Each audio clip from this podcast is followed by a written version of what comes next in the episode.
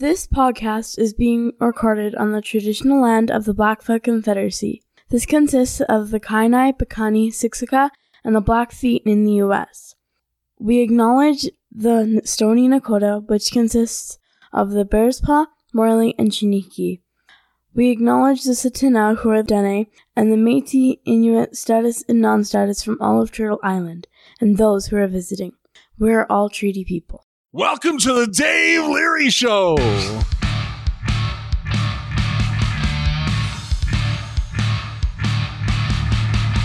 Welcome to the Voices in Recovery podcast, brought to you by Freedom's Path Recovery Society in Calgary, Alberta, Canada. Thank you for tuning in. Please remember that these are opinions that are shared are those of the individuals and not of any agency, organization, or other entity, unless otherwise specified. Also, if you're a minor, please check with your parent and or guardian as you need to have permission to listen to these podcasts. We will potentially talk about violent subject matter, sexual content, and difficulties human beings face on their day-to-day lives in recovery.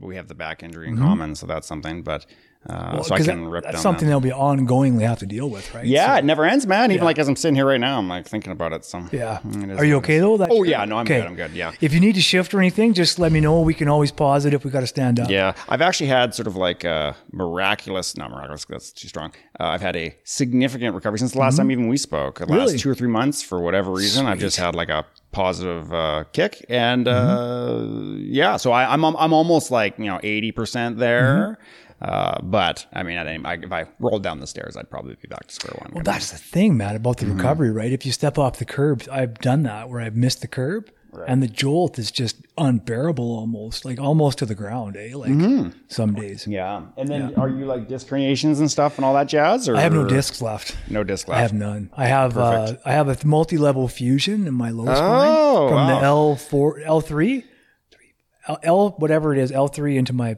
um, pelvis. L5S1 or whatever. Yeah, that's S1, crazy. And so you've got like like metal in there, hey? Like the actual like uh, I've got rods on Yeah. the vertebrae because there's no discs, and then I have a cage around the cage. yeah. What's They'll try to hold it to hold the vertebrae steady so that they can fuse. Yeah. yeah, yeah. Well, Because there's no discs, right? So they have to put something in there. right. Yeah, I'm I'm on the verge of uh, of getting roughly the same thing for you? L5S1, the, the bottom one, Yep. where pelvis to first vertebrae, Mm-hmm. I guess. Uh, so that that that's my next step, and I don't want to do that because like I know it's just like it. It, it extrapolates the data on it is terrible. Like you just like it, the, it's not in your favor. Oh, I, I got to tell you, that's the worst level of all my fusions. Really? That's the one that, that I've had to have three surgeries because of. really, hey? crazy. And, and so now, I mean, we just assumed it was going to be that one. yeah, So now we've got to do obviously different different pictures of different parts because that apparently the surgical area that I've been worked on is fine. Everything's fused, everything, and which is weird because uh, the L5 to the S1, yeah, it wasn't fusing for the longest time, right. right? Because it did because because of all the difficulties, Right. Well, all the all your weight pivots on that joint too. Like, uh, yeah, everything. Yeah. it's crazy, crazy man. Yeah. I feel for you. I, I feel the pain. Yeah. yeah. Oh, I feel for you, my friend. I hope it doesn't get any worse. Is my hope. Well, likewise, we're in the same boat. And Yeah. like the the interesting thing too is like, because I'm I'm deep into the literature on this one very narrow. Like I know nothing Mm-hmm. Yeah. about anything, but uh, like L5S1, I can talk Yeah. to you a little bit, you know. And uh, it, it just seems like the way nutrient flow goes into that disc, like it, it it's like it's a problem that never ends. All Mm-hmm. your weight pivots into that joint in every movement you do, whether you're like laying, sitting, going to Mm-hmm. the bathroom or whatever. Uh, and it's like the minimum heal time for a disc is like two years. Minimum three years is average, and that's like. And then, and then, even then, it's debatable. So I'm at like the two and a half year mark right now. Yeah, between two and two and a half. And just since the two year mark, have I started to have any improvement at all, really, from the baseline? Yeah. uh, which correlates with sort of what I'm doing. But Yeah. the struggle's real. Yeah. Well, we just kind of got rolling, but uh, I want to welcome. I'll take a second here because we've been recording just for the last couple minutes here. Oh yeah, that's great. Um, uh, Fraser, welcome, man. Welcome to the podcast. Thanks for having me. Yeah. Um, tell us about yourself, man. Uh, you tell us what you want us to know. Yeah. Well, first off, thanks for having me. I'm humbled to be here. uh, like I just mentioned before, I listened to a few of your podcasts and I think your content is great and really useful for everyone listening. So Thank you for that. Um, I guess for me, uh, I'm from BC. I'm Vancouver born originally. Right on. Uh, moved to Calgary about three years ago. Uh, I'm a police officer with the city police here. Uh, before that, uh, I was RCMP guy way up in northern Saskatchewan on a couple of flying reserves. Oh, dude. Wild time. Um, Just because it's so remote, right? You have to fly. Super That's- remote, yeah, yeah. I was way up in a place called uh, La Ronge, just about a four-hour drive from Saskatoon. Okay. uh, and that's sort of where the road ends, where the paved road Yeah. ends, kind of. Uh, so good, good policing experience. Uh, worked like a dog, and then uh, after about a year and a half there, I went up to a place called Black Lake uh, or Stony Rapids, which Mm-hmm. is uh, right at the top of the province of Saskatchewan, about 80 kilometers north of the border there, or south Yeah. of uh, Northwest Territories. Yeah. uh, and that was a fly-in reserve only. So Yeah. you had to fly food in, uh, fly yourself out. Uh, there was one road, but it wasn't Yeah. passable all the time. Uh, so it's sort of like camping for Mm-hmm. an extended period of time. Uh, but that was good formative experience, I suppose. Uh, and then lateral over to Calgary Police. Worked on the road for a bit. Uh, now I find myself in sort of a quasi intelligence role where I'm working with uh, information in the pre criminal space, Mm-hmm. Yeah. trying to collate it and send it wherever it needs to go. Oh, okay. uh, to different like So specialized units. pre-criminal space. What does that mean? Uh, so that would be like unusual or suspicious information. Okay. Uh, so if there was like you know a, uh shooting or a crime has occurred, then you would naturally call police. Mm-hmm. Yeah. Uh, but in there's also a sphere of information where you know uh, call to police maybe not be required or you don't think it's necessary. Mm. Yeah. So essentially, I work on an initiative to try to meet with community partners. Yeah. Uh, and that can go anywhere from like big public institutions like let's say City Hall, Mm-hmm. all the way down to like private institutions like gun shops, uh, a Yeah. wide spectrum, and then collect information uh, from them if they want to volunteer it uh, Mm-hmm. that they think is suspicious. And that can be anything from organized crime to sex trafficking to public threats uh, like counterterrorism, things like that. So it covers the whole range. yeah. Mm-hmm. Okay, so you go into these places and you ask them about what their problems are, like in the area. Uh, yeah, yeah. So we're, We're, we just essentially, uh, to the simplified version of it is we've just got an email with dedicated police and analysts on Yep. the back end of it, essentially. Uh, so we sort of target certain partners that we think would be useful, Mm-hmm. um, and we go to them and we say, hey, if you ever have anything that's odd or unusual, feel free to send it our way. Uh, and you wouldn't think that would be that effective necessarily, but people uh, have a and I get it from my end too. Uh, like personally, people have like a apprehension to call the police if they, they don't want to waste their time. There's a huge stress component to that. Uh, I mean, I had to call the police like a couple months ago because there was an event happening sort of in my neighborhood, and even I thought, oh, I don't want to call. Oh my gosh, what does this mean? Yeah. Um, so there's sort of like a psychological barrier. So essentially, uh, we're not trying to re, uh, redo the 911 system or the non-emergency line. If those events, if you need to call police, you still call police. Yeah. Uh, but if you have something where you're like, oh man, I feel like Yeah. this information could be useful in some capacity, uh, it's been uh, we essentially just send an email and we Mm. confirm it and go through our process. That makes so much more sense, man. Mm-hmm. Because people are much more likely to text, email than call. Yeah, Just in general, let alone something stressful. Yeah, absolutely. And and it's not an email for everyone, the general public Yeah. in general. Uh, we partner with very specific like security managers, people who are in the law enforcement realm. Um, so we're looking for quantity over Yeah. or uh, qu- quality over quantity, I suppose. Uh, but it's been amazingly successful. Like in a sort of like on a month to month basis, we're either solving big crime or we're actually uh, contributing to like the national security realm, to Yeah. CSIS, RCMP, things like that. Yeah. Uh, so it's been really successful. Yeah. Cool, man. Yeah. Uh, fake it till you make it, I guess. Yeah, well, it sounds interesting. And I do you think that it'll move towards a system that has the general population doing that at some point? Just sending emails in when it's like not even two six six one two three four worthy. It's kind of like a little. You know what I'm saying? Mm-hmm. Yeah, no, I know what you're saying. Yeah, well, there's uh it's an interesting topic, uh, and I'm actually doing a little school on this, a little Yeah? research stuff. So I, I've, I've enrolled in PhD programs specifically to answer like that question. Um, yeah. a lot of Western European police forces have already got this. They, that's, they've Oh, already okay. sort of got an established system. So if you're in the UK, there's uh like many systems for reporting, let's say like counterterrorism things, things like that. Uh, but but crime in general.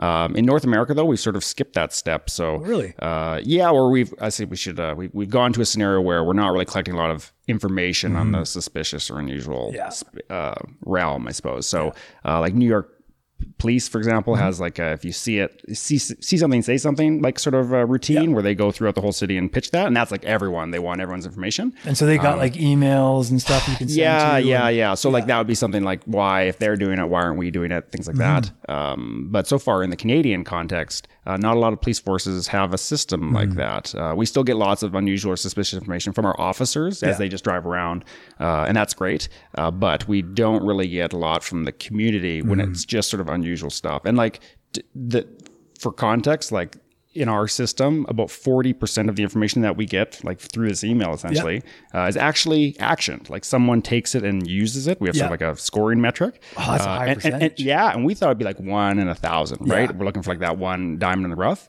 Uh, but people are really switched on. And like Mm-hmm. if you're a security guard uh, working downtown, you're, you're like the master of that realm within Mm-hmm. that building. So if I'm a police officer just walking through, I don't know what's unusual because I'm only there maybe once every six months. Yeah. But if you're like a professional working at space, you can 100% point someone out and say that Mm-hmm. activity is unusual. Uh, and so we've gotten really wicked tips that have spurred big investigations Mm-hmm. from everything from, you know, like child sex trafficking all the way to counterterrorism to uh, organized crime, drugs, things like that. Yeah. And it's just a good vehicle for the community because they get some sort of Yeah. a two way feedback and they like that. Yeah. So that you mentioned New York. So is that kind of a an extension of, or can, or maybe a correlated to what they did years ago when they said we're going to like punish the, even the smallest crimes because if you Like no, no call too small. Like Yeah, that that's kind the of one. mindset. The yeah, yeah. Um, to an extent, the that specific program that I'm referring to is specifically in the counterterrorism realm, Mm-hmm. Oh, which see. is originally where we were thinking. Uh, we were thinking of a, a project that sort of mimic that. Mm-hmm. Uh, but what we found as we've developed it is that it actually goes into multiple Mm-hmm. spheres, uh, which is really interesting. Um, and, and the stuff we, we don't know what we're going to expect. Like you know, if you partner with a gun store, let's say, Mm-hmm. Yeah. uh, I have an I have an image in my mind what the information we'll be receiving from them if they want to. It's all volunteer. Mm-hmm. Yeah. Uh, but then we'll get stuff that's unusual. So uh, Mm. a person came into the store and is feeling suicidal, or I perceive them as such, Mm. and uh, they bought a gun with like you know five rounds, like and no police call before. But Yeah. now they're forwarding it to us, and we're able to action it. Yeah. Um, so there's an education piece too. Hey, if you see that, you know maybe that's a call to nine one one, right? Oh my God, Um, yeah, but but I totally get it. Like Yeah, uh, it's awkward to call the police. It makes sense. Of so course. um, our program is two way street too. So when we like make a formal connection with a partner, like uh, if they send something to us, it's not a black hole. We'll call them back and be like, "Hey, thank you," but someone will actually be on the other side of the line. Uh, and that's been super useful as well. And, Oh, yeah. and, and people are excited because everyone's on the same team, right? We're looking Yeah. for public safety. So, um, and it feels like you've got a voice because if Mm-hmm. you do, it, it is fair to say that sometimes if you call, uh, let's say you see something suspicious and you call the non-emergency line, police officer takes a really long time to get there. Maybe Mm-hmm. they don't even connect with you because the street is super busy. Uh, and that's totally fine. I, you got to Yep. triage that. If I was on the street, it'd be the exact Yep. same thing. Uh, I can see how you could feel like your information is lost in the weeds. Now, of course, we are collecting that and we're working with it. Mm-hmm. Uh, but in this case, it's just like a, a pipeline that's more um, efficient, I should, might well, say. anything built in with feedback is going to get people to call more because Mm-hmm. yeah. they're going to be thinking they're valued, right? Yeah, and it's funny too. Like a, a huge, just as a you know, going off the rails here, but uh, the there's a huge amount of crime done by a very small amount of people. So in the downtown core, for example, which is sort of the area I work in mostly. Uh, on any given day, there might be like say like like car like something in mind like car thefts, thefts from cars, things like that, in like parkades. A very small amount of people do all of those crimes, right? So it's not like the there's a huge whack of people doing that crime. Yeah. Uh, and so if uh, and we partner mostly with security partners in the downtown core, and it's crazy. You'll get on a, and on, on a daily basis, you get you know three or four independent partners not talking to each other, send Yeah. you pictures of someone who's like casing vehicles as an example, like Yeah. you know sort of being sneaky in, in sneaky mode, walking through Yeah. parkades, uh, and then we'll actually get a real file, and we'll be able to link multiple things to that person because of that video, right? So. Uh, and that happens almost on like a on a weekly basis for sure. Sometimes a daily basis. For sure, man. Like, and, and when you mentioned not wanting to call the police, even though I know i you i have a pretty good idea of what I need to call the police about when it happens, but so just the other day I pulled into the parking lot at my gym. And as I pulled in, there's this dude. He's obviously sc- scoping cars, right? Mm-hmm. But for a minute, I'm like, well, maybe he's just going to pass through. So Right. the mental thing starts going through, but I had to sit in my car because I was doing an email. Mm-hmm. So I kept looking up and I'm like, no, he just broke into a car. So then I called the police. So had I not been afraid or I didn't want to bother them, that's why, right? Totally makes It was sense. because yeah. I was like, well, I don't want to bother him for nothing. I'll wait till I know more. Right. By the time I knew more, he's already in a car, right. right? So I call, of course, and then by the time it gets through to 266, because it wasn't like anyone was in danger. I, and I didn't know he was going to take the, I don't know when to call 911. Let's just be honest.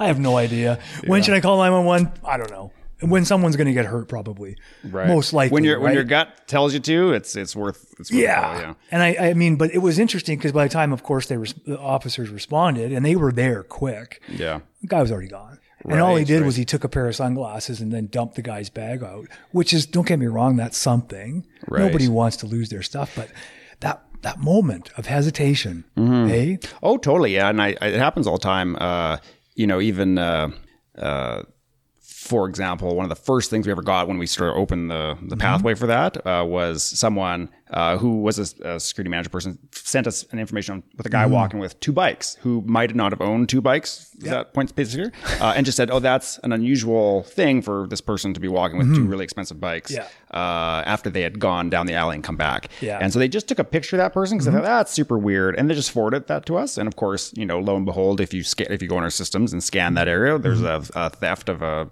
parkade, um, like locked up uh, storage unit, Yeah. I guess, uh, and bikes were stolen. So now we have a picture of that person, and we can go solve that crime. Uh, so it's it's about connecting those pieces, uh, and there's always room to improve Yeah. with that for sure. So, for sure. yeah, Cool, man. I like that. It's a cool initiative. Mm, yeah, and, and we we've had tons of success. Uh, people, uh, no, no one hates that initiative. Everyone thinks Yeah. it's great. Uh, it's all volunteered information. We're not. Uh, it, it's whatever the community wants to give us, right? It's just essentially giving them a pathway to do it. Mm-hmm. Yeah. Uh, and again, like I said, we thought we wouldn't get that much of a response, Mm-hmm. but the information we get is like really fantastic, and we turn that information into intel. We verify it and, Yeah. and do a little investigation to confirm it as intelligence or wherever it needs to go. Uh, and then we've had good success. So it's been good. Mm-hmm. Yeah. Yeah, so I'm enjoying it. Yeah, Cool, it's, it's interesting. It's it's always a changing sort of topic. Yeah, yeah. Yeah, I would imagine. Mm-hmm. So what else? What else are you up to, man? Like, so you and I, we share some back issues, Mm-hmm. um, and you're you're currently recovering from surgery. Uh, how did all that come about? Like, Yeah, so uh, I've had a, a few issues with my my back. Uh, I'm on my second back surgery, uh, and and that's sort of why I'm on the the ride in the desk intelligence role right now. Yeah. I'm not at the moment able to work the street or working like that sort of uh, chasing bad guys Yeah. mode. You know, um, originally I had uh, in early let's say 2010 2011 uh, had some problems with my lower back l5s1 so like where the you know the, the bottom vertebrae there uh, had a back surgery there, full recovery, never thought anything of it. Uh, my background, I've got an athletic background. I played football in university. Uh, so I really identified myself as sort of an athlete. Yeah. Bounced back within three months, was back at the gym, no deficits essentially, uh, and good to go. Uh, did three years up in the reserve with the RCMP. Uh, and that was like, you know, bumpy, I mean, sounds silly, but like, like bumpy roads. There's no paved roads up there. Yeah. Uh, you know, you're hitting your head off the side of the glass at least once a week. So if that paints a picture, right? yeah, anywhere you fly into probably doesn't have pavement. That's right. Yeah, yeah. So, uh, and then still working out hard, um, and then came to CPS or Calgary Police Service. Uh, continued to work with them on the street for a while, and then uh, sort of in 2016 December ish, started to get uh, late December, started to get sort of like sciatica down my leg or in my foot. Uh, and it wasn't bad enough that I even noticed. I thought it was just like, oh, my foot's feeling funny. Like I gotta like you know roll that out or something. Feels like it's asleep or something. Yeah, exactly. Uh, and that over you know period of sort of like two months, all of a sudden transitioned from nagging sort of feeling to like pain. Uh, pain's bad. and yeah, and ba- and, and nerve pain is is uniquely uh, uniquely terrible. Uh, so I sort of did six months of sort of physio, uh, transition from street work to sort of like desk work, I suppose. Uh, and just never got better. And the MRI showed sort of like an unusual uh, disc herniation at L5S1. Uh, and that's where uh, the disc is sort of like an onion ring with a nucleus, a jelly in the middle.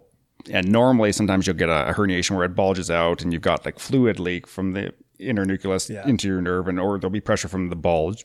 Yeah. But in this case, the onion ring sort of broke, but not in a straight line. So I actually had like a, if you imagine a circular onion ring, it sort of like popped open.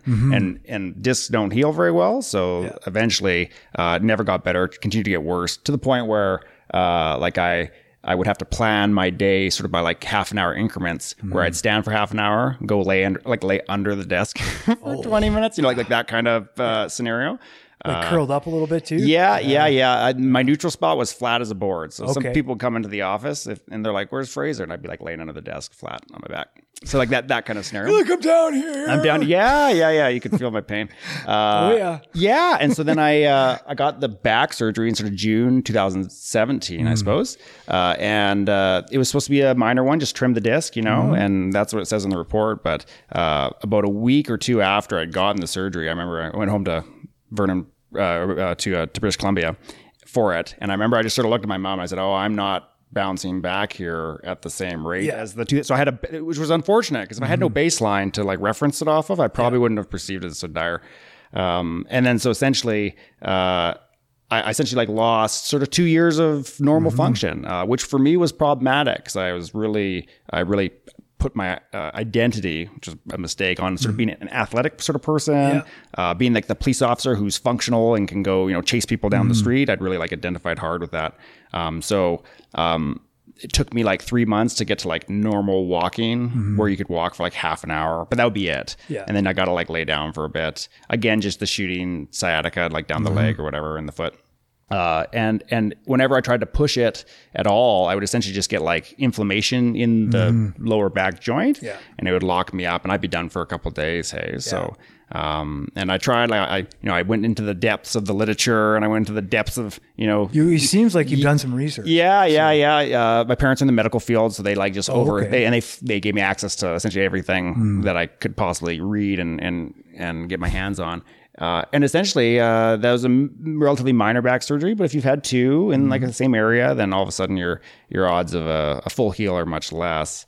Um, Every time, man. yeah, yeah. And so essentially it sort of uh, was a bit of a gong show because I was relatively new at CPS2. I'd only been on for maybe seven or eight months. Um, That's tricky. yeah, yeah. And when you're a new guy uh, on the street, like your reputation is important. Uh, so when people don't know you and you're just the injured guy for prolonged periods of time, you take a sort of reputational hit for that. Uh, and whether that's right or wrong is immaterial. It's just sort of the nature of the beast. Yeah. Uh, and so that was that was the struggle. So I'm still It's definitely not right, like, regardless of what one someone thinks about it. Totally. You- I think it's like a subconscious thing. Like everyone metrics each other out on like sort of a hierarchy, uh, and then you would have to consciously override that. Um, so, I'm, you- I'm not suggesting it's malicious. I just think it's kind of natural, right? oh yeah, totally, yeah, yeah. So because essentially, we are animals, right? So when Yeah. some when what part of our, body, human body is that means another entity gets sick, we usually want to be like away from them. Mm-hmm. That's just in our DNA, right? Like is to get rid of the weakest, whoever what we perceive in that respect, right? Which Mm-hmm. obviously doesn't apply to us today. It's not the same. right? Yeah, yeah. We're not fighting saber tooth tiger, saber tooth tigers or whatever, right? So Right. we don't need to have everybody the same strength. Oh yeah, yeah, for sure, for sure. I'm definitely on the lower end of that. Uh, me too. That's levels. why I'm so like- I'm, I'm hoping that's true. I'm cheering for the little guy. yeah, if we were back in the day, I'd be I'd be eating for sure. Uh, Yeah, me I'd, I'd be long. I'd be long gone. Um, you know, left me on the ice floor. You know, I have to go. But uh, but yeah, so so essentially, it's been a long battle, and and one of the things that's been interesting is that at a certain point. Uh, I realized that a full recovery was almost like not possible because at a, at a certain point you just sort of have to accept sort of the reality of the situation, um, and that was really depressing because I perceived like my where my life was going and and where I wanted to go were sort of two different things. Yeah. Uh, and and it, it was almost like uh, I, I sort of retreated. I started because I, I was I'm new to Calgary. I didn't have that many friends. Uh, I had a decent support system, but but not like a like back at home or even like when I was in the RCMP, I had like a bigger group. You know, uh, just because I was relatively new. So there was uh, a, a deep like sl- over time, a slow sort of like pulling back from the community, hiding in my room for long periods of time, uh, partly out of like. Uh, operational necessity like i couldn't stand or sit or do anything for very long. So i'd have to like really plan my day like to the almost minute to sort of get through it in a uh, in a way that wasn't extremely painful. Uh, so essentially, over like a two year period, it just sort of burnt me out. Essentially, so um, once I had sort of gone through the medical literature to the farthest degree, and I tried everything. I've tried every sort of shot. I've tried every sort of physio. I must have gone to like four chiros, ten physios, uh, more than one back surgeon to get just you know like secondary opinions, things like that. Uh, and everyone said you sort of are what you are, which is which I accept. Uh, but uh, it, it was interesting because at, at a certain point I thought, oh, I'm I, I I'm objectively looking at myself and going, I am not in a good spot, sort of psychologically, uh, which makes sense, right? Like you're no longer uh, able to do what you used to do. Like walking through the mall would be like a task. I'd be like, Saturday we can walk through the mall one hour, and then like we're just sort of done. Hey, so it's that kind of disability to an extent. Yep. Oh, I hear you. Yeah, yeah, you can appreciate that. Yeah. So essentially, I and this I think where I have some utility or usefulness to maybe your listeners is that uh, I essentially had to self. Uh, uh, to rebuild my psyche, sort of like Phoenix from the ashes kind of thing. So I went deep into like the philosophical literature to try to find a sort of a, a pathway intellectually that I could accept uh, and, and sort of embrace my new reality, which I think was actually I've sort of done. Yeah. Um, and so I can say now uh, that like although I still have those sort of problems and I'm getting better slowly, like it's a it's a process uh, that I've actually sort of made it out the other side. Yeah. Um, intact or or, or even better, arguably. Mm-hmm. Yeah. So Well, arguably better because what what you can do is I don't know about yourself. I'm not going to speak for you, but what I noticed about the, the psychological aspect of the surgeries and the recoveries and all that stuff was every time I I went under, I was different. So I had to honor that different. I had to remember that I was different. Something happened after the first surgery. It was like 12 and a half hours long. So I was 12 and a Yeah, it was hours? a long one. Oh my goodness. But he had multi levels to fuse. He had to put a cage in. Everything Holy was from smokes. scratch, right? And Yeah, yeah. and he had to clean out some of the garbage that was in there, right? So um, it was a long one, but when I came out of it, I was definitely different.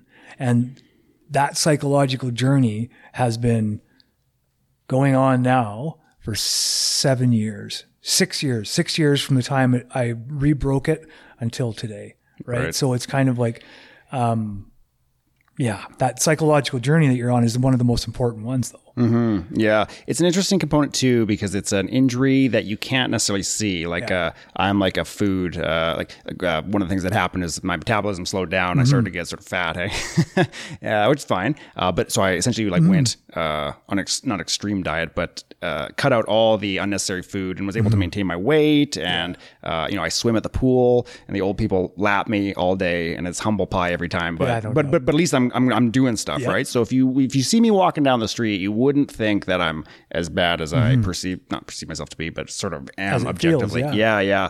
Uh, so it's sort of an interesting thing. You sort of suffer a little bit in silence, Mm-hmm. unless you meet someone like you who's had a back issue, who sort of gets the nature of it. Because there's there's back problems and there's back problems. Yeah. Eh?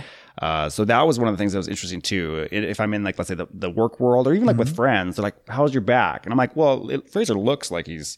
Not doing too bad right here. He's smiling and everything's good, but it's like I'm sort of like a duck underneath on, on, a, on a pond. Hey, like the feet are moving quick, but up Mm-hmm. Yeah. top it looks like everything's all good. Yeah. So it's sort of a, a definitely a suffer in silence kind of injury, um, really unless is. unless you're like laying on the ground and that's sort of more obvious. Because then people notice. people, yeah, yeah. um, But Yeah. Mm-hmm. you're right. It's it's interesting because it is an invisible one. So it's almost even though now I have apparatus that kind of signals to people that I'm a little bit maybe hurt. broken toy. Yeah. Yeah, something. I'm a broken toy. That's right. Yeah, Um, but when like the truth is, when I'm walking well with it, people assume I'm not in pain, and and that's the big that's a big difference between being able to move and function, Mm-hmm. um, and not and still having pain. Yeah, yeah. Oftentimes, people forget that we're just always in pain. Yeah, and and that's it, pain's not necessarily a bad thing. Uh, like No. there's uh, Not the you know, like worst. the- uh, where there's pain, sometimes there's growth opportunities too, right? So Yeah. it's it's uh, it's an opportunity and a sort of curse at the same time. But uh, that's an interesting interesting point. The I, and I, if you're interested, I can share you with my. So essentially, Yeah. what I did is uh, over like a six month period, I read like a million books, uh, as much as I could read like every Yeah. day because I was laying down, so I had nothing else to do. Yeah. Uh, and I essentially created a sort of like a, a framework that you can Mm-hmm. rip down when you're getting sort of not not like clinically depressed, Mm-hmm. but just when you're like I'm going down like the negative, I'm in a bad spot mode. And I think it's actually been pretty good, Dude, Yeah, you want to hear hear it? it. Yeah, yeah. I even brought my little books. so I wouldn't wouldn't forget it here. Uh, so essentially, I call it my wheel of misfortune uh, framework. So Hmm. if I'm having a bad day, and I'm having more good days than bad now, but uh, when I was in the the the sucky times, uh, I would leverage this framework to pull myself out of my situation. Um, so the, there's essentially four par- parts to it. One is sort of like a stoic uh, sort of uh, mantra on what you have to do in the world. And the second one is like how you suffer because there's more more than one way to do the same level of suffering. The second one is sort of a gratitude component, and the fourth one is sort of like a uh, positive vision or positive uh, narrative rework, which is Yeah. a mechanical insert. So on the first one, uh, I read uh, Marcus Aurelius Meditations, Hmm. the Gregory Hays version, 10, 10, 10 out of 10 recommend. As soon as I started reading it, I actually couldn't stop. I read it like in two days flat. What was the name of the book again? Uh, Marcus, it's by Marcus Aurelius, uh, Yeah. former Roman emperor from way back in the day, uh, and it's the Gregory Hays uh, translation of that. And that's actually a really interesting book uh, in the sense that it was written a long time ago. It wasn't meant to be public, public, publicated, pu- publicized, Published, yeah. published. There's a word. Lose my minor. Uh, it was actually just his notes Hmm. uh, for his own self. Uh, his, his, his- for his own day-to-day living. So essentially, uh, he was a unique character in that he brought all the smartest people around the Roman Empire together to uh, educate him, like to personally tutor him. So essentially, it'd be like being Bill Gates and having all the smartest people in the world, paying them to come to personally mentor you for your whole life. So you've Yeah. got all this expertise that you could no other person on earth could possibly uh, command, essentially. And he just wrote notes to himself. So it's not a philosophical text about like you know what's the uh, you know, like like uh, uh, what's the epistemological nature of truth. It's not like something like that. It's actually like Yeah. a self help how to do it. Yeah. Uh, and what's really nice is that uh, it's sort of been like changed throughout time. So as people have like done different translations Mm-hmm. Yeah. and people have added to it, so it's sort of like a self help book over like fifteen hundred years or seventeen hundred years, whatever. Mm. pretty cool. Yeah. So there's there's uh, nuggets of like wisdom in there Mm-hmm. that are unusually good. And Yeah. and one of the things I like is, uh, for example, in the like on the fourth page or something like that, it essentially says like, if you're suffering, ask yourself why you can't take it right? And of course, the answer is just like because you're being a wuss or whatever, right? and, and, he, he just called it because it's written to him, right? Yeah, so he's yeah, like, yeah. why can't you take it? Like you're the richest guy on all the planet. Like you know, why are you not strong enough to handle the storm? Yeah. of. Uh, and so within 10 seconds, I'm like, oh, I got to read this whole thing. So Yeah. essentially, there's three components to it uh, that I've pulled out for me personally. Mm-hmm. Uh, the first one is that one, you can't control anything. Yeah. So everything is out of your control. Like hurting your back, not in your control. Uh, does an asteroid hit the Earth? Not in your control. Mm. Your own health, out of your control. Like do you, uh, like your family, you don't pick them, you don't Mm-hmm. pick your contacts. and that's sort of nice uh, because the second component is viewing things as they are. So Mm. you, so when you have a scenario like, um, if my house burns down, I'm upset. But my worst enemy would say he's really happy. So both those things can't be true. Let's look at it f- so from a subjective lens, objectively as possible, right? Uh, and then That the, logic, eh? That- yeah, and, and it's and it, I recommend it, man. It's not philosophically like th- th- there's not a lot of big words in there. It's literally like um, if you're writing something to yourself, that's how it's written, uh, and it's sort of like a kick you in the pants, get up kind of thing. Yeah, so I ten out of ten recommend that book, top three for sure. And then the the last bit is to be uh, whatever your whatever scenario you're in. Um, as a human being, you're evolved or designed to be in the environment or the logos. In this case, it's like in nature. That'd be a better way to put it. Uh, and he sort of deduces that the best thing you can do if you're doing nothing at all is to be for other people. That's like the highest calling. And I think that you can extrapolate that to every sort of religious uh, back uh, religion, as well as different philosophical, uh, ideological. Um, frameworks that you could apply that Yeah. seems to be a common theme throughout uh, and essentially so whenever i'm in a scenario where i'm like just laying there being a goof i'll say Mm-hmm. what should i be doing right now and essentially i have a lens where i go um, should i do nothing or should i call a friend and or should i uh, write a book or should i whatever comes to your mind Mm-hmm. Yeah. and it just does it pass the test of is it for others or is it just like something that's not that and essentially you just pass it through that lens and you make a decision Mm-hmm. Yeah. and so that's been super useful for me. So if I'm at work and I'm uh, not being very effective, I literally go, um, "What should I do in this scenario?" Mm-hmm. I pass it through that lens, and it gives me an answer, and then I'm Yeah. obligated to do it. So hmm. the, the another way you could perceive it is like a dog is a dog; it's never a cat. Yeah. a cat's a cat. A, a bird acts like a bird, so human should act like a human. Mm-hmm. And in this case, that would be like. Uh, being for others, being for mm-hmm. the community, whatever that means. So you can be the protector, you can be the educator, you can be the whatever com- calls to you uh, subconsciously, whatever whatever you dream, I suppose. Yeah. Uh, but you must pursue that because it's the way you're supposed to be. So a human should never be not a human, and that's being like the in, in the way he portrays it is like mm. not to be mopey or to be like a victim. You know, like it's, mm. it's to pursue things in a in a sort of honorable hmm. fashion. So that's super good. That's wild. yeah, yeah. I didn't know Marcus Aurelius' notes were put down, and I, I, I just imagine as you're talking, he's probably sitting there like this. He's writing his notes, and he's like, "Oh yeah, oh yeah, wait, uh, we don't want to do the gladiator thing yet. Just wait a second. Yeah. I'm, writing, I'm writing some notes. Okay, I'm going to be strong today. Okay, go ahead, let the lion out. yeah, yeah. There, there's obviously more to it than that. That's awesome, And, though, and yeah, but it's a uh, a really great book with a lot of deep insights uh, that are common sense. When you read it, you go, "That makes sense." Mm-hmm. Yeah. Um, uh, a common thing you hear is like, "What's in the way is the way." Mm-hmm. Uh, so that's a common Marcus Aurelius quote that you'll hear, and that sort of suggests like. Um, whatever you fear is what you should pursue Mm-hmm. because you care about it the most, right? So that's like obviously true, but when you just sort of hear like, Yeah. it's not it's not intuitive if you're in a bubble, but as soon as you hear that, you're like, well, that's common sense. So Mm-hmm. Yeah. it's essentially a common sense book. Yeah. Uh, and it's, it's sort of uh, it's self correcting because Mm-hmm. literally you can pick any page almost, and there'll be some comment where he's talking to himself, but Yeah. essentially you, Of course. and going. why aren't you doing what you're supposed to be doing? Yeah. and it's sort of a butt kick, and you go, you know what? Like that's it's a valid it's a valid point. It's a valid question every day, right? Yeah, and So, the- so is it like is it tied into? Uh, sorry, I had this thought about um, that which you are seeking is what's causing you to seek, right? And so I don't know which Right. which theories that comes from, whether it's Buddhist or something Mm-hmm. like that. I can't quite remember where that came from, where I heard that, but um, same idea. Yeah, perhaps. Yeah, this this would be like a sto. This is a Stoic principle, uh, like in the philosophy of Stoicism, Ah, Yeah. Mm-hmm. and the specific like Roman era Stoicism. So you, if you go back to like uh, uh, Epictetus and the other philosophers in the Stoic realm, Mm-hmm. um, it, it goes off into different. Well, like it goes into every level of, of life and society. So you can get caught into like the you know like like are, are there gods? Is there a god? Like that kind of thing. This is not that at all. This is just like a, literally a how to run the empire guide, essentially. That's Uh, awesome. Yeah, it's good, uh, but it's it's laced with every intellectual uh, talent at the time. Mm-hmm. So so you've got uh, stuff from like uh, Socrates and Aristotle laced in Mm-hmm. like all the uh, the phil- philosophy philosophy that he thinks is relevant Mm-hmm. to just living a good life on a day-to-day basis uh, within that text Mm-hmm. and then as you as you get the translations as they go forward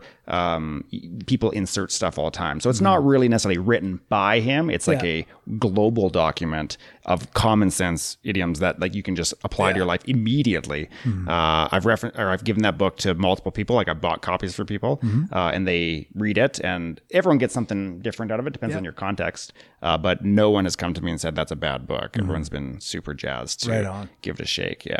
And so and i literally use that on a daily basis uh, for big decisions and for little ones. Sometimes i'll be sitting there and i'll be like should i uh because I, I coach football in, Mm-hmm. at and I go, should I go uh, play video games or whatever, and then or or should I set up a like a, a sprint a sprint training session for these kids? And Mm-hmm. I'm like, well, and I, I just have to run it through that lens of what's better for like the community essentially, which gives you sort of a meaning and value, Mm-hmm. Yeah. and I it instantly makes it crystal clear that what the right path is, uh, and then I just action that, and I've I've never I've never used that sort of. Uh, like a screen essentially for Mm-hmm. for decision making tree. Uh, I've never done something where I've gone, oh, uh, that was the wrong decision. Mm-hmm. It's really it's a fantastic little little trick. Well, it seems like uh, it's a very much like any other meditation book, Mm-hmm. where people, if if you can grab onto it, and I like different things, so Yeah, no, I, I recommend it. Uh, and and yeah, stoicism is a interesting thing. It's it's not about the cow sitting in the field, you know, Mm-hmm. being like like taking the rein and just sitting there and be like, man, I'm embracing it. It's, it's a it's a functional uh, philosophy Mm-hmm. that before Christianity was sort of like the main main shtick in in uh, in sort of like the upper Roman elite at the time. So. Yeah. Uh, so it does have some utility. It's a good how-to guide. So that that's the first one. So if that doesn't, but if that doesn't clear me, if I'm still in the hole with that, Yeah. uh, the second one, which I think is almost more uh, leverages, uh, I read a book by Viktor Frankl, which is Man's Search for Meaning, uh, which is a yeah, yeah, it's a good one, right? Yeah. So uh, fantastic book. It's you know sold like million, like tens of millions Yeah. of copies and stuff, uh, and and I really recommend it to anyone. Uh, the first half, uh, Viktor Frankl was a uh, Jewish Holocaust survivor uh, who essentially once once surviving that ordeal uh, in concentration camps became a psychiatrist and created the concept of logotherapy, which is a branch of psychotherapy.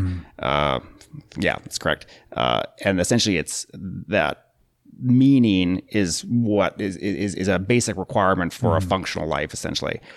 Uh, and it, and so you can go deep into the weeds with that, but how I perceive it for me uh, in my scenario, uh, what I took away from that book is that there's essentially four reasons uh, to, and I'll give you an example at the end here. There's four reasons, four things you can get meaning from. So the one that could be like family, family and friends, let's say, uh, like your co coworkers, things like that, uh, and relationships. So that'd be it. The second one is your like your works. Let's say. Uh, you can go out and uh, you know if you're if you if you feel like you get lots of value from your work then that can be a source of meaning. Uh, that's, uh, another thing you could get is aesthetics. So like you know i see art or i see a movie and i'm that gives me meaning to live. You go to comic-con you have a good time that kind of thing you know? I think lots of people live for that shit. 100% and so uh, Frankl's uh, insight was that in the concentration camps the people that you thought would survive were not surviving. So you'd see like you know the buff guy who's you know like can do 100 push-ups or whatever uh, he'd show up and then within like a short period of time he'd die. But you see other people who you thought would never make it and are somehow surviving miraculously. Uh, and so his insight was that the, the germans sort of knew this already. And one of the things and at least he talks to this. One of the things that they used to do was they'd, you know, they'd take away all your friends, they separate you from all your family. So they took away that. They, you weren't allowed to work at whatever you were doing before. There's nothing aesthetically nice to look at. And then, uh, if you had things, let's say, uh, they would say, give, bring all your, like when they put you into the camp, they'd say, put all your stuff that means anything to you on the table. And then you put all your stuff, your wedding ring, whatever. And they go, is this everything in your life that has value? And they go, yes. And then they instantly throw it in the trash can just, just to like essentially mind fuck you, right? Mm-hmm. so, uh, and that was on purpose to essentially strip that person of any meaning to, life at all. Mm-hmm. And so that's sort of a existential crisis. And so essentially what people would do is they go, well, there's no point to living and then would quickly die. So mm-hmm. on the medical sheet, it would say died from flu or something. But the actual reality of that was, uh, they probably died of like lack of meaning and broken mm. heart. Yeah. So essentially, That's a real thing too. yeah. Oh, for sure. Yeah. And so I felt myself going down the hole eh, to an ex- not quite in that extreme, Yeah. but I was like, oh, well, you know, I don't have the work and I'm sort of stuck at home. And so you can really find yourself going into this existential or this nihilistic pit uh, where like, why do anything at all? Um, and so just, just, uh, and so the, the, the fourth version of this, and this is sort of like the, the baseline, uh, is that all those things are dependent on other things, right? Like you, your friends are ex- everything's external. But what about internal value? And in Frankl, Frank uh, Viktor would say uh, that the the val- suffering can be a, a source of like of meaning essentially. Uh, so, for example, uh, I had my back injury, uh, and then last year, so I guess 2018 in August, I randomly uh, had this bout of uh, where my immune system went crazy, totally unrelated, and I would get anaphylaxis, choking.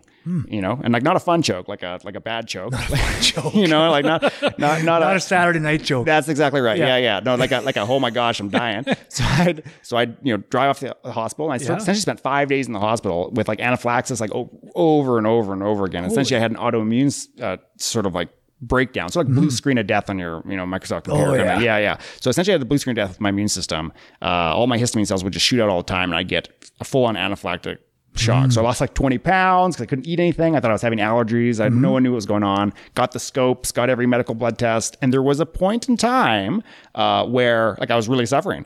Um, and I was laying in the hospital bed uh, and uh, in, in Calgary. And and you know it's bad when your mom flies in from BC, right? Mm-hmm. Like that's when you know like things are going sideways. And uh, so she was like, "Yeah, I'm going to go back to the hotel." So everyone left. I'm sort of by myself. Mm-hmm.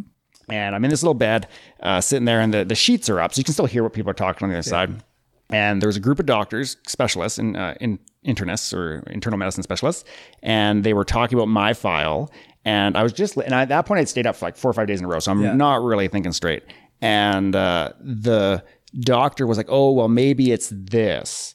And it was like some extremely rare, like one in 10 million disease, which I didn't have, you know, but at the time I was susceptible to like thinking I had anything. Like if you had said I got like, you know, I don't know, uh, like the black plague, I'd have been like, that's what I got. Yeah. So I heard it and I had my phone with me. So I just like typed that in and it was like 100% terminal. Like you, no one lives, like no cure. No one knows why it happens. You just Yeah. die. And, but the symptoms were like really on par. Uh, and luckily I've got it under control. I'm good now. But for about 20 minutes, I was like, oh, I'm, I'm cooked. Like I'm, like I'm dead. And I probably got like, based on this Wikipedia article, like 15 minutes 15 left. minutes. Yeah, yeah. Uh, and I thought, oh man, I'm in a bad spot. And I, I could just feel like the walls like caving in on me. But then I thought of my old man, uh, Viktor Frankl here. And I thought, oh, I can choose to suffer well or I can choose to suffer poorly. And the choice between that creates value. Uh, regardless of any external Yeah. situation. So I said, you know what? I'm in my own words. I was like, I'm going to suffer courageously here. You can use whatever word you want. And the nurse came in to like check my blood pressure or whatever, like, like the 20 minute check or whatever. And I like cracked a joke. Do you know what I mean? Like, and I was like, oh, what's up? And I totally accepted my demise Yeah. within like 20 minutes. And I was like, I'm 100% good to go. I was like, choke away. Like, it's all good. Like, we're going to. We're just gonna ride this like a champ. So of course, like it doesn't just you don't just sit in that glorious moment, but from the like the ashes of like total despair. And remember, my back's still in pain, so like Mm-hmm. Yeah, being at the hospital is unpleasant just as it is. Mm-hmm. uh, an unfun environment. But by the time I was out of there, like I'm cracking jokes with everyone, and I made Mm-hmm. my my stay at that hospital. I made the hospital a better place by the time I left it. You know, I'm high fiving people by the way out, and I didn't have to do that. I chose to do that. So essentially, whenever I, I now view pain and suffering as like my job, mm-hmm. and that's where I get all my value from. So when I'm at work, like if there's pain, sometimes I'll actually sit in it to be mm-hmm. like, I'm and not not to be like a like narcissistic, but I'm just like I I can do this. Mm-hmm. And so when I get home from work and I talk to my girlfriend, I'll say, Oh, she'll say, How was your day? And I'll say, Ah, it was a good day. Suffered greatly today. Mm-hmm. Right. And, and and I don't mean like I suffered a lot as in like the pain was extreme, but I'm like, I suffered really well. Mm-hmm. And that's something you can never take away from anyone. Like you could strip, you could put me in the Holocaust scenario, mm-hmm. but I still have a at the end of the day, you can still suffer well or or choose to make that decision. And that there's an inherent value in that, and I've leveraged that every day since I've learned that, and that's been my one big takeaway. Yeah. Right? That's huge. Mm-hmm. Yeah, so essentially, like you can have the worst case scenario ever. Mm-hmm. Uh, regardless of what you you got cancer, you got this, that, whatever, family drama, whatever, Yeah. you can always choose to handle that better than a, a different way. It's exactly what we try to get newcomers to do. Like Yeah. in terms of alcohol and drugs, right? We try mm-hmm. to just get them to understand that even though all you want is pleasure, pain is a part of, of growing. Mm-hmm. It's just a part of it. And and part of the reason people drink and use, part of the reason why we continue to do it was because we're avoiding pleasure. Right. Yeah. And or, or avoiding pain, seeking pleasure. Right. Yeah. Yeah. But once we get the mindset of pain is just as valuable as pleasure, well things change. Right. Yeah. Yeah. It, it takes it from that black and white to a sort of like everything's an opportunity. Um, so yeah. So so now, like if I mean, I can I can put on the sad face and be like, oh my back, you know, whatever. And occasion that happens. Uh, but literally, if I just leverage those two things uh, and the other two as well, which I'll get to, um, I can usually pull myself out of the hole quickly. Like if I'm sad for more than an hour, or if I'm like depressed or having like negative self talk, Yeah. uh, if I'm like that for more than an hour, that's anything past that hour is on me. yeah. Like, and I fully accept that. Like sometimes you get caught in the loop and, you know, like, you know, I don't know, like your tea spills in your leg or something like that or whatever, right? Like things start badly for the day. Um, Sometimes self pity is pretty nice. oh yeah. Oh, there's, there's nothing better than spreading a bad mood too, right? You're like, That's Hey, right. tell me about like, you know, you pass the bad mood around and everyone else is upset and you're like, yeah, this is good. You want to know how bad life sucks? Come here, I'll tell you. yeah. Uh, and as you can tell, I can get on the horse and rant all day, but the, uh, Nothing wrong with that. Yeah, yeah, but but I've I've literally leveraged that once or twice a day for the past I don't know nine months that I've really on. sort of incorporated incorporated that thought. Um, and, and that and that's a form of psychotherapy. So like Yeah. uh, logotherapists would actually present that to you. Um, as a form of therapy in this scenario. So I'm not totally out in the weeds here in the philosophical uh, uh, non-falsifiable world. They actually that's a form of therapy that you can leverage. Uh, but you don't need to go to a local therapist. You can actually just read the book and, and get the insights and, and rip through it. Yeah. Um, which has been good. Yeah. Cool. What are the other two? The other two Yeah. are uh, they're less less uh, impressive, but uh, almost as useful. I find the first one is I just have like a uh, gratitude attitude. I call it. I just I, I heard this on a YouTube clip somewhere like ten years ago or something like that. I don't know really where it comes from, but essentially like if I'm again having a bad day and I don't and I, those those two things aren't pulling me out of the hole. Yeah. I'll literally just think of things I've done that day Mm-hmm. uh, that have been successful. So most people would say like eating breakfast Yeah. is like not really an important thing. But if you Yeah. think about it, like a, a baby can't eat breakfast by itself; it needs help and stuff like that. So there is actually some Mm-hmm. uh, uh, uh, capacity needed to get through day to day chores. Yeah. So I'll literally in my brain go, uh, and this is normally when I'm having like the catastrophic thinking, like you Yeah. know, uh, you know, I'm I'm a piece of crap and Life's my over. career sucks and everything sucks. Like you know, you're going down like that weird rabbit hole, and I'll be like, what did I do well today? And I'm like, I got up on time. Mm-hmm. I brushed my teeth. And I just start listing off like little like generic things like that. Yeah. It doesn't have to be huge wins. And it's not about being like, I'm the best. I can, it- it's literally Mm-hmm. just like, it, it, it, it's, it's uh, cutting that negative self-talk and just forcing yourself through a positive path pathway. So Mm-hmm. Yeah. it, it's almost like a form of meditation, but just like you're not counting to one to a hundred or you're focusing on the breath. You're just going through positive things. And I Mm-hmm. find that's enough for my brain to all of a sudden go, why were you thinking the bad way before? This is stupid. You're an idiot. And then I'm good. Mm-hmm. Yeah. so, but it'll be I'm like, yeah, I, I put on my clothes today. I'm wearing socks. That's a win, right? Yeah. Like I, I go through each little thing. And after about 10 or 11 things down the list, I'm Mm-hmm. like, oh, I'm good. And I don't know why that works. Uh, I don't have any data for that. I don't even know where that comes from. Uh, I, I don't know either, but I know there. I heard. I shouldn't say I know. I heard that there is some data on psychological studies about gratitude. I, I don't know what those studies are, but that's what I've heard. And Yeah. So I find that works for me. I've told a few people that. Uh, it, originally, uh, the office I worked in uh, was full of injured officers, police officers, and that's like the least cheery place to be in all of Yeah. the Calgary Police Service. Uh, all the broken toys, right? And a lot of people were. Like crushed, right? Because they really oh they over identify as police officers. If I can't be on the street, you know, chasing criminals, then I'm like I'm useless. Uh, and I found that the gratitude one, if you're not philosophically inclined, the other two require some thinking, uh, but the gratitude one is, I mean, anyone can employ that. Yeah. Uh, a six year old child can employ that. Yeah. Uh, and I found when people are like in their own well, and I can tell, I'm like, I'll literally say, "Do the gratitude thing," and they look at me like I'm an idiot and they'll be like, well, and they start to like rattle things off, and you can just see like the the the daylight, like the the, the lights get brighter. You know, the, it's a sunny day all of a sudden, and they're like, oh, everything's fine, and it's it's it's a real quick fix. Yeah. Uh, and so that's that. And then the last one is just a um, uh, positive sort of self talk, which is obvious, but it's a mechanical correction. I don't have to feel it. So what what I mean by that is uh, an example would be like uh, I don't want to be sick would be something that would rip through my brain, right? So I don't want to have this back pain. I don't want, and, and that's sort of like a positive framing of that question. So essentially, if I find myself in that, so you need some uh, meditative qualities. You need to be to do introspection on that. But if you find yourself in a path in, in, a mental like OODA loop or mental loop Yeah. where you're in like that sort of negative path line, I'll just change the context of the sentence. I don't. I don't have to verbalize it, but just internally. So I'll go. Uh, I don't want to have back pain. To I want to be healthy.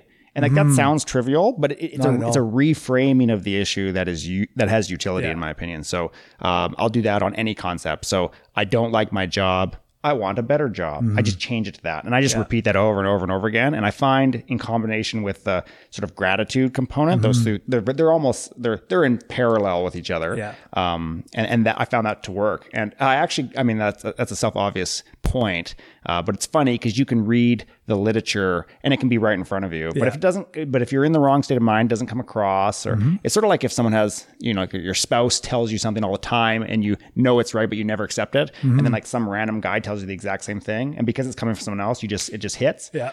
So I've read that before, but I actually got that from uh, you know that book, The Secret, like it was like popular like ten years ago. Oh my God, that was an old one. Yeah, yeah. So I saw that on like uh, I was like at a hotel and it was on like the like someone left it like on the counter, like you know, f- f- feel free to read kind of thing. And I just skimmed read through it, and a lot of it to me is uh, nonsense. yeah. it's just total garbage to me in, in some ways. But uh, that little insight was like super good. It was like, oh, don't think.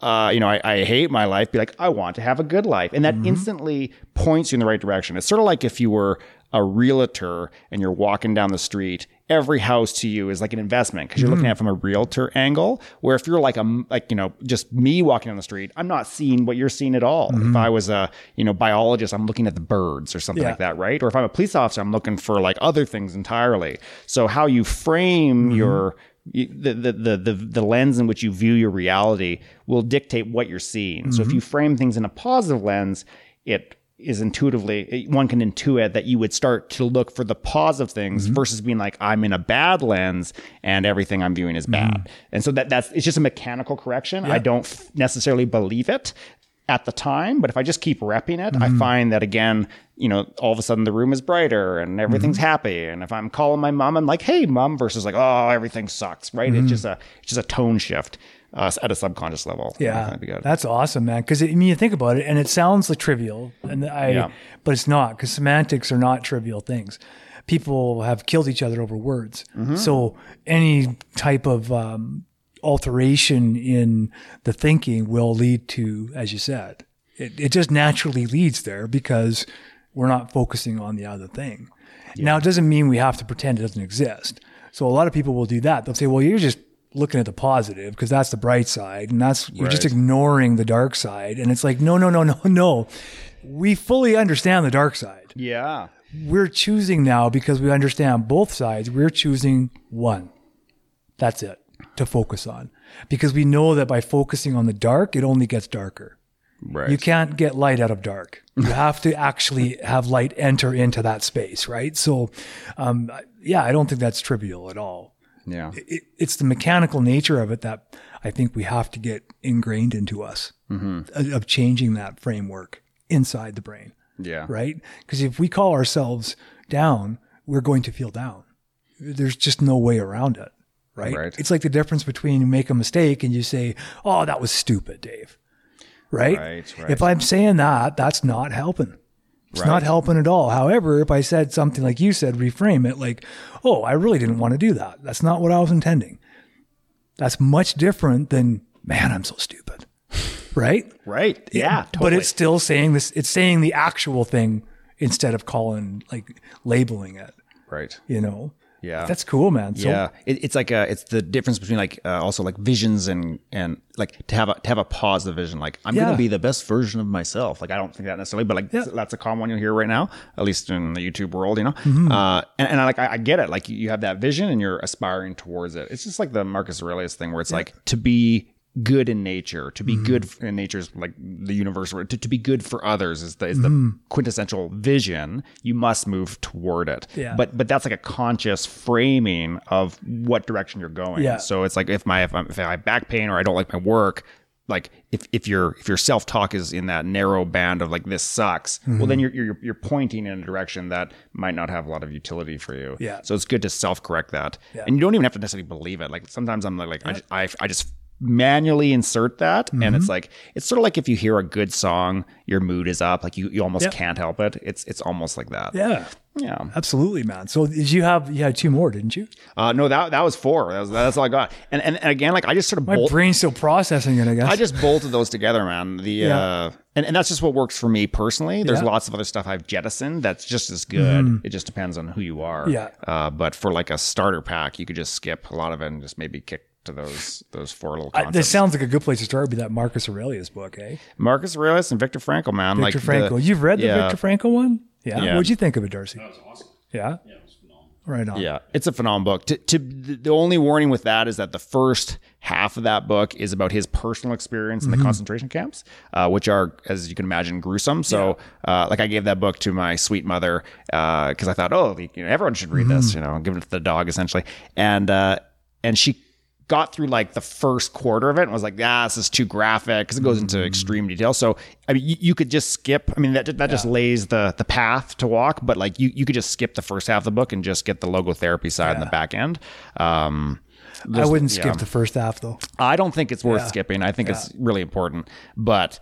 Uh, I could see that if you were, you know, squeamish, perhaps that maybe. Uh, And I can appreciate that. Some people are, but I think uh, I think I'm squeamish when it comes to that Mm-hmm. stuff because that's not stuff that's supposed to happen to humans, right? So Right. Looking at that stuff is going to probably cause us to be sick, but that doesn't mean we shouldn't look at it. Totally, yeah. It it that book on another totally separate sort of angle of it is that it's like how could normal people do that to other people? Yeah, uh, and, exactly and that's uh, good to explore. And and I think to prevent that, you have to explore that topic. So if you don't want to be a Nazi, you should probably figure out what Nazism is and figure out the critique Yeah. of it. Right? Um, it's uh, probably good to expose yourself to that kind of stuff. Yeah, I mean it's a, it's a good point It's an, you an make. inoculation. That's right. extent, yeah. So you can because what happens is I think lots of people, um, probably not like soldiers, police, fire, or EMS, because always dealing with kind of the darkness, right, to a certain extent of of what's happening with humans. Um, but uh, oh man, I lost my train of thought. Darcy's gonna like laugh at me. Oh man, where was I going? Every time, every day it happens, eh? I. I did give you a map, but I changed locations. um, go ahead. Yeah. Oh, yeah. The, no, that that's that's sort of my only point on that. Uh, I I find that on, that topic, I think it's advantageous. Like, Mm-hmm. uh, if you are against, let's say, um, like tyranny, you should really find out who's Yeah. done that and how that's went and down. what tyranny looks like. Yeah, whether that's right wing or left wing or you know some sort both. of or both. Yeah, Uh, anywhere on the political spectrum, whether that's like Mm-hmm. the incel movement, which is sort of new, or like let's say like a jihadist narrative, things like that. Mm-hmm. The best way to inoculate yourself from that is to approach it. Yeah. because if you enter it, the people that are in those organizations, for the most part, or or, or in those ideological. Uh, um, sound chambers are just like you and me. Mm-hmm. They've just instead of you know picking football to pursue, they pick something that unfortunately has a negative outcome in the end. Uh, but you know, if you engage, and I engage with those kind of people from time to time in my work and stuff, and I find they're uh, intellectually. Uh, uh, with the rest of us, Yeah. you know, and uh, so it's good to, I think, through like so that free Mm-hmm. Conversation and and honest, and th- th- Viktor Frankl's book would be an example Yeah. of that for the Holocaust kind of side of the coin. Um, it's very easy to see how uh, bad ideology or uh, corrupt thinking, if you don't really examine it, can lead you down a pathway that you think is reasonable. Yep. Um, and those people that are doing those atrocious things are most likely not much different than you. There's a very small percentage of people who are truly deviant in a violent way. Yeah, and those those that small percentage of the true deviancy are the ones that usually disseminate the information to the rest of people. Right. And and it's kind of like I think probably lots of people, maybe not as much today, but like when I was growing up, there was lots of people thought that everybody involved in the Nazi movement was evil. Right. Mm. We just thought evil. There's not any fathers, no mothers, no sons, no Right. daughters, no brothers, no sisters. They must be just evil and demonic. But what lots of us don't realize until we get into that stuff and mm-hmm. actually take in some of that information is how diabolical humans are and how we are all susceptible. That the majority of the people who served in the German army did not believe in Nazism, but they did it because, first of all, they didn't want to die, Right. right? Yeah. And so, yeah.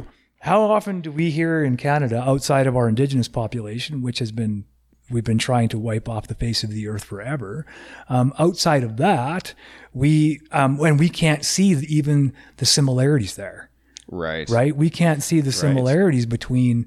Uh, and don't get me wrong, some people can, and and some people just won't, um, and that's fair because nobody wants to acknowledge that they're capable of doing these things, right? Yeah. Nobody wants to compare themselves in the same um, light as a Nazi. Let's be honest, Right. right? Yeah, there's there's some things that are very clear cut. So Yeah. if I said, uh, you know, I'm Fraser and I'm a, like, you know, a, a right wing fascist, most Mm-hmm. people will go, "Oh, you're taking a huge hit," Yeah. uh, by saying something like that, Yeah. right? Uh, and, and that there's a clear delineation. Like, Mm-hmm. yeah, if I, if I if someone says they're a Nazi, 99 percent of, of people on Earth will go, that person is someone to avoid. Yeah. Uh, but then there's other like maybe less uh, less obvious uh, ideological strains that you would not necessarily think that. So in the Aboriginal case, like you just mentioned, like Mm-hmm. Yeah. maybe perhaps you're like, well, I don't perceive it. It, it, it doesn't have a, such a knee jerk response to resist Yep. because it's not as obvious uh, what's going on, and more investigation is required. Mm-hmm. Yeah. Uh, and you could apply that to sort of like the left wing, sort of uh, like sort of communist kind Mm-hmm. of ideological rant. I mean, like eh, on the far end of the left and the right are both sort of essentially tyranny. So it's like, but, but like, where's the like if I said I'm a right wing, uh, you know, ethno nationalist, you know, whatever, people go that there's a clear line in the sand. But on the left, let's say maybe there isn't. And what about like you know, sort of like the uh, the jihadist narrative or the Salafist narrative? Uh, like most people wouldn't know really what the intricacies of that are, and that's not fine. I think you, people should pursue that Mm-hmm. Yeah, to get not their avoid own it. opinion. Yeah, because Yeah. like the people that get pulled into those movements, the initial thought is is good, right? Mm-hmm. Like even like in the communist movement, everyone, yeah, we should divide everything equally, uh, and there should be a division of resources, and everyone should we should have pure quality of outcome versus a quality quality of opportunity. At first, that like sounds really good, but Mm-hmm. then if you see that extrapolated out in the world over the 20th century, it's like you know, 100 million people died from that. So it's like Exactly. right. So there's a there's a there's a mat like and even like let's say like the the fascist narrative. I can like people get pulled into that. Let's say uh, in the modern sense, um, or even like in like the sort of a World War II uh, Nazism kind of sense. Um, there was people who were probably good people that you would be friends with that got sort of pulled into that narrative. Yeah. And it's like, why did that happen? That's a really interesting question. And then we, if, if we can't critique it, how can we defend against it? Right. So, um, especially when like the, some of the people that I've dealt with in the sort of extremist side of the coin, uh, or even in the literature, um, one of the, like the, the best way to change someone's mind or to inoculate someone, one is to give them exposure. And then two uh, is through like the Socratic method of just sort of like being like, Hey, why do you think that way? They have to come to those conclusions themselves. And it's a lot easier when you have the requisite, uh, the, the requisite, uh, informational pack.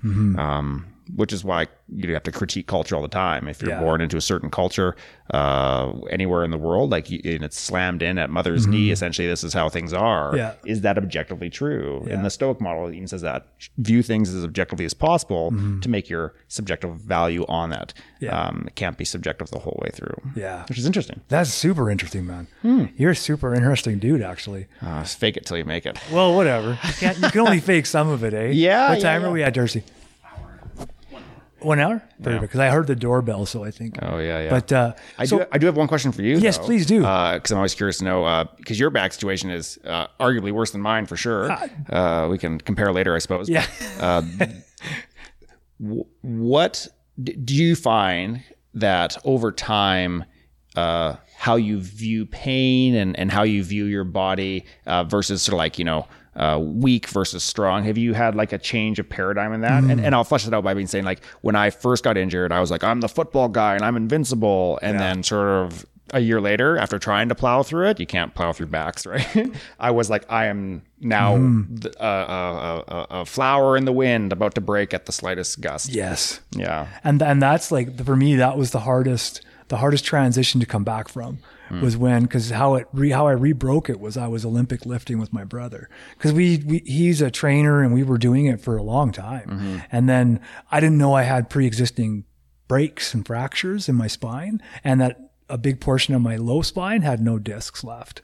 I had no idea. So there's disc fragments floating around in there. Like no wonder I was in so much agony, right? So it was after lifting um, and it was a really heavy, good deadlift, like so good. And we had a really good workout, my brother and I. And then I go home and I'm walking up the stairs in my apartment and I fall down. I can't feel my legs. Really? And I'd been dealing with hip pain for a bit. So, so I thought it was my hips. So we were rolling them out like crazy. Every time we'd work out, we'd roll out my hips, my back, everything. And my legs gave out. And I was like, oh shit. Like I can't feel them. And then I started feeling the tingle come back. So something got pinched and I dropped. And so then the feeling started to come back. I don't know if it was the way I was laying on the stairs or what. Um, but then I could move. So then I finally was motivated to go to the doctor. Right. But at that point. Exactly at that point. So that you can that tells you how like switched on I was back then with my with like taking care of business. Right. but w- when I I'd always had pain, right? So hmm. it, it didn't I couldn't imagine a time without pain, hmm. whether it be physical or emotional, right? I've always had some kind of pain. So this when it when it happened though, I instantly felt like a like a dandelion, Right. right? Like a, a, a wilting, withering dandelion. Do you think that you're in a good place now? Like, sort of, are you in equilibrium or? Yeah, I find it sort of as a spectrum almost. Yeah, it, it is a spectrum. I, I'm in a much better place where I hmm. don't, um, I, but I think I've detached from by doing some spiritual practices, prayer, meditation, things like that. Right. Mostly meditation to a really nth degree, but prayer is always interwoven in that for me. Um, but doing that has allowed me to feel a little bit stronger. I don't feel like my body will hold up, but I know that I will hold up Yes. Right? Key distinction there, right? Yeah. big time, right? And that, but that transition didn't happen right away. That was like a, well, if my body's weak, I'm weak. I'm- yes. Right. and Yeah, that's yeah. legit, like logical, right? Like, okay, I'm weaker. I must be weak. Uh, this is probably the end of my life. right. Yeah. As you know it, and it is to an extent. Big time. I mean, like you got to like that phoenix from the ashes kind of re- Yeah. rebirth kind of thing, which sounds a bit. But that's but that's why what you said about the. the psych the psychological game. That's why it's so important. Yeah. Yes, I do feel like I'm robust psychologically. Yeah. Not that I wasn't before, but now I'm like, oh, you know, I could I could become a paraplegic and be just fine. Mm-hmm. Yeah. Because that would be my lot in life. It's bad luck, but I would be able to eat that, uh, no problem. Mm-hmm. Yeah. Just plow right through it. The uh, the what? Then tell me if this is a similar scenario to you. Because I was again, like you know, I'm invincible. I'm young dude. I'm just gonna plow through this. Uh, and that did not work at all. Mm-hmm. Just got totally, Terrible idea. totally destroyed. Which is a lesson in and of itself. Of course. And one of the things I found was that I went I went from if there was a spectrum, you know, from high to low, I went from I'm completely invincible, uh, taking on the world, to the complete polar opposite, where I thought I am a, fragile person now, and so I would not do things because I thought, well, it's not even worth the risk. Of, you know, I, I just went off Yeah. the rails, uh, and I never really realized that it all it objectively in my brain made sense because I was like, you know, I've got this back injury, I can't sit. You know, Yeah. I if I- if I have any pain at all, then that means I'm actually injuring myself. Like I didn't I didn't make that distinction between like Yeah. there's pain and then there's an injury and Yeah. there's a delineation between that those two things. Uh, and eventually one day I got uh, a, a friend sent me a video of a Navy SEAL uh, YouTube clip, you know, who is Mm-hmm. like, you know, just exactly what you imagine, just like, you know, like a real badass dude. Yeah. Uh, and someone I would look up to just, you know, uh, object, like just for no reason Yeah. other than he's an And, uh, and he's like, yeah, you know, I was in Iraq in 2006 or three or whatever the year was. Mm. And, uh, I got shot 14 times and, you know, like uh, all at once. And, um, I spent three months in hospital, but then I thought, you know, I want to go back to Iraq really bad. So I just, he just like rehabbed, even though he wasn't supposed to Mm-hmm. essentially, and went back with a colostomy bag and like, and just a real, like a mountain of a man essentially. Yeah, right? no doubt. And, uh, and when one of the parts was he gotten shot through the stomach and it went into his vertebrae like his L4 L5 something like that and there was actually a bullet lodged in there and I and that guy went back to Iraq and was like in a combat like setting and I was I don't even know how that's possible but Yeah. uh I, I believe him and I thought oh I just for whatever reason that hit me in a weird way and I Mm-hmm. thought oh I've I've I've made this choice to be a dandelion Mm-hmm. like a victim almost you know and I have a choice to be also like the football guy who's like I'm invincible Yeah. but maybe there's a happy medium in between those two and and just doing that I was like oh I want to, f- and, and, and the best part about that story is that he, uh, over a long period of time, and I wish I knew his name, I'd, I'd reference it, I forget, but like the bullet, like over like a 10 year period of time, had migrated out of his spine and moved all the way to his stomach. And he like cut it out at like a barbecue or something. You know, he's that kind of a guy, right? It's pretty, pretty sweet story. Um, but I That's a thought, if- great story. If that guy can have a bullet move out of his spine, because he didn't want to touch it because it was too close to Yeah. his uh, spinal cord. If that guy can have a like a fully a full career essentially Yeah. with a bullet in his spine and it can move around, like I can also have an adaptation. Yeah. And of course, there's a little hope there, but but the biggest insight was that I now I'm right dead center in the middle, and I actually watched that. I'm like, am I being Mm-hmm. a wuss here, or am I being like too cautious? Like I need to have the I need I need to need to if you don't use it, you lose it, right? Yeah. So I need to be able to force my body through things and stuff. Yeah. And just that mindset shift has has really dramatically improved my Mm-hmm. quality of life. Not pain, but just my ability to go. You know what? It's worth it to go out for dinner tonight, and I'm going to sit in that crappy chair for two hours because it's worth it to me. And the pain Mm-hmm. means nothing. Perfect. And of course, I'm not like skydiving because uh, there's a healthy balance. But that was Yeah. a big insight for me, and that just came out of a you know random video buddy sent me. That's super healthy insight. Find the middle. Yeah, Right? it, it's virtue theory, like Aristotle, right? You got to find the uh, the the middle ground on any topic. Uh, there's it's, it's always a moving target, and it's never it's never an objective fixed point. Mm-hmm. Yeah. The flag is always moving, uh, but you know, uh, to be too polite or too you know not polite, like you got to find that middle perfect sort of ground. Yeah. uh, and so I, I essentially apply that in that Cool. context. Yeah. Dude, is there anything else? I, I don't want to end our conversation, first of all, because uh, we I have, I don't know, I'm enjoying it. So, Yeah. no, that's it, man. That, Yeah. I, I just had to get that out there. I, I hope there's at least one person that finds one of those four things useful. Yeah. Uh, for me, it was massive game changer. Yeah. Uh, the most, the only thing I can say is that my situation, I mean, I've gotten better in the last two or three months s- significantly, which we sort Mm-hmm. Yeah. of mentioned before, uh, but still in, in the woods. Uh, but uh, before that, when I sort of collected these four sort of Mm-hmm. insights, um, my situation was stagnant. So my physical scenario was the same, Yeah. but my quality of life improved just from those concepts. So Mm-hmm. That I thought that was a really good test, or like a like a baseline. It's like a litmus test, a, yeah. a, a proof a proof of of utility. Yeah. In that my life was better, yet my back was the exact same. And I thought that's a good insight. So Mm-hmm. exactly what whatever your looks like. scenario is, Yeah. uh, I've had a few people that I've chatted with that are have much worse scenarios than me with sort of like chronic disease, Mm-hmm. things like that. And I've given them those sort of four insights, and they've had, in their own words, I would Yeah. say like I don't want to, yeah, they, they've had improvement in sort of quality of life outcomes. So, Mm-hmm.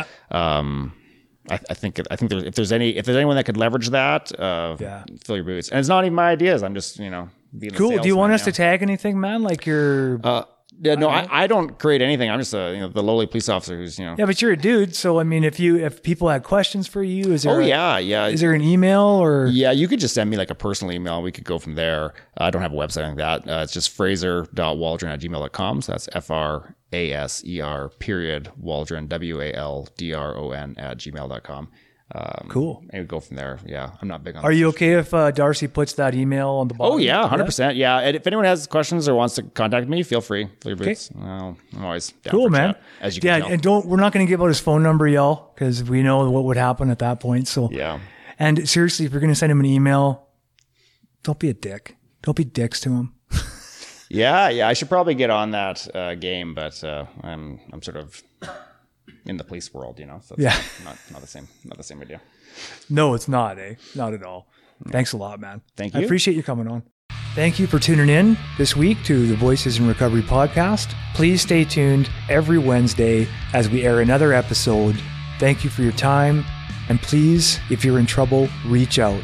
If you need to contact us at www.freedomspathrecoverysociety.ca or you can look for us on Facebook under Freedom's Path Recovery Society. Thank you again for tuning in. Please stay tuned for upcoming groups, activities, and podcasts.